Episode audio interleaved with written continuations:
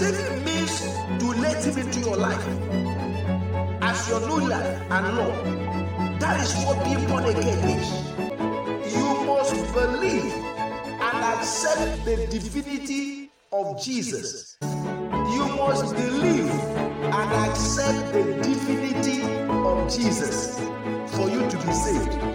That was why Peter's confession made someone to Jesus. Peter understood him not just as a human being only. And this particular revelation of God to Peter is one of the greatest oppositions of all other religions against Christ, beginning with the Jews and later the Gnostics, up until Cultists of today. The Jews tried to stone Jesus not because of good works, but because they said that because he called himself son of God, he made himself equal with God. And for them it's a blasphemy.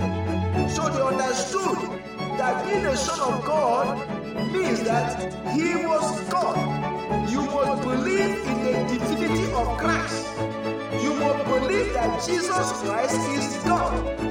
You must receive him as God who came from above and who is above all.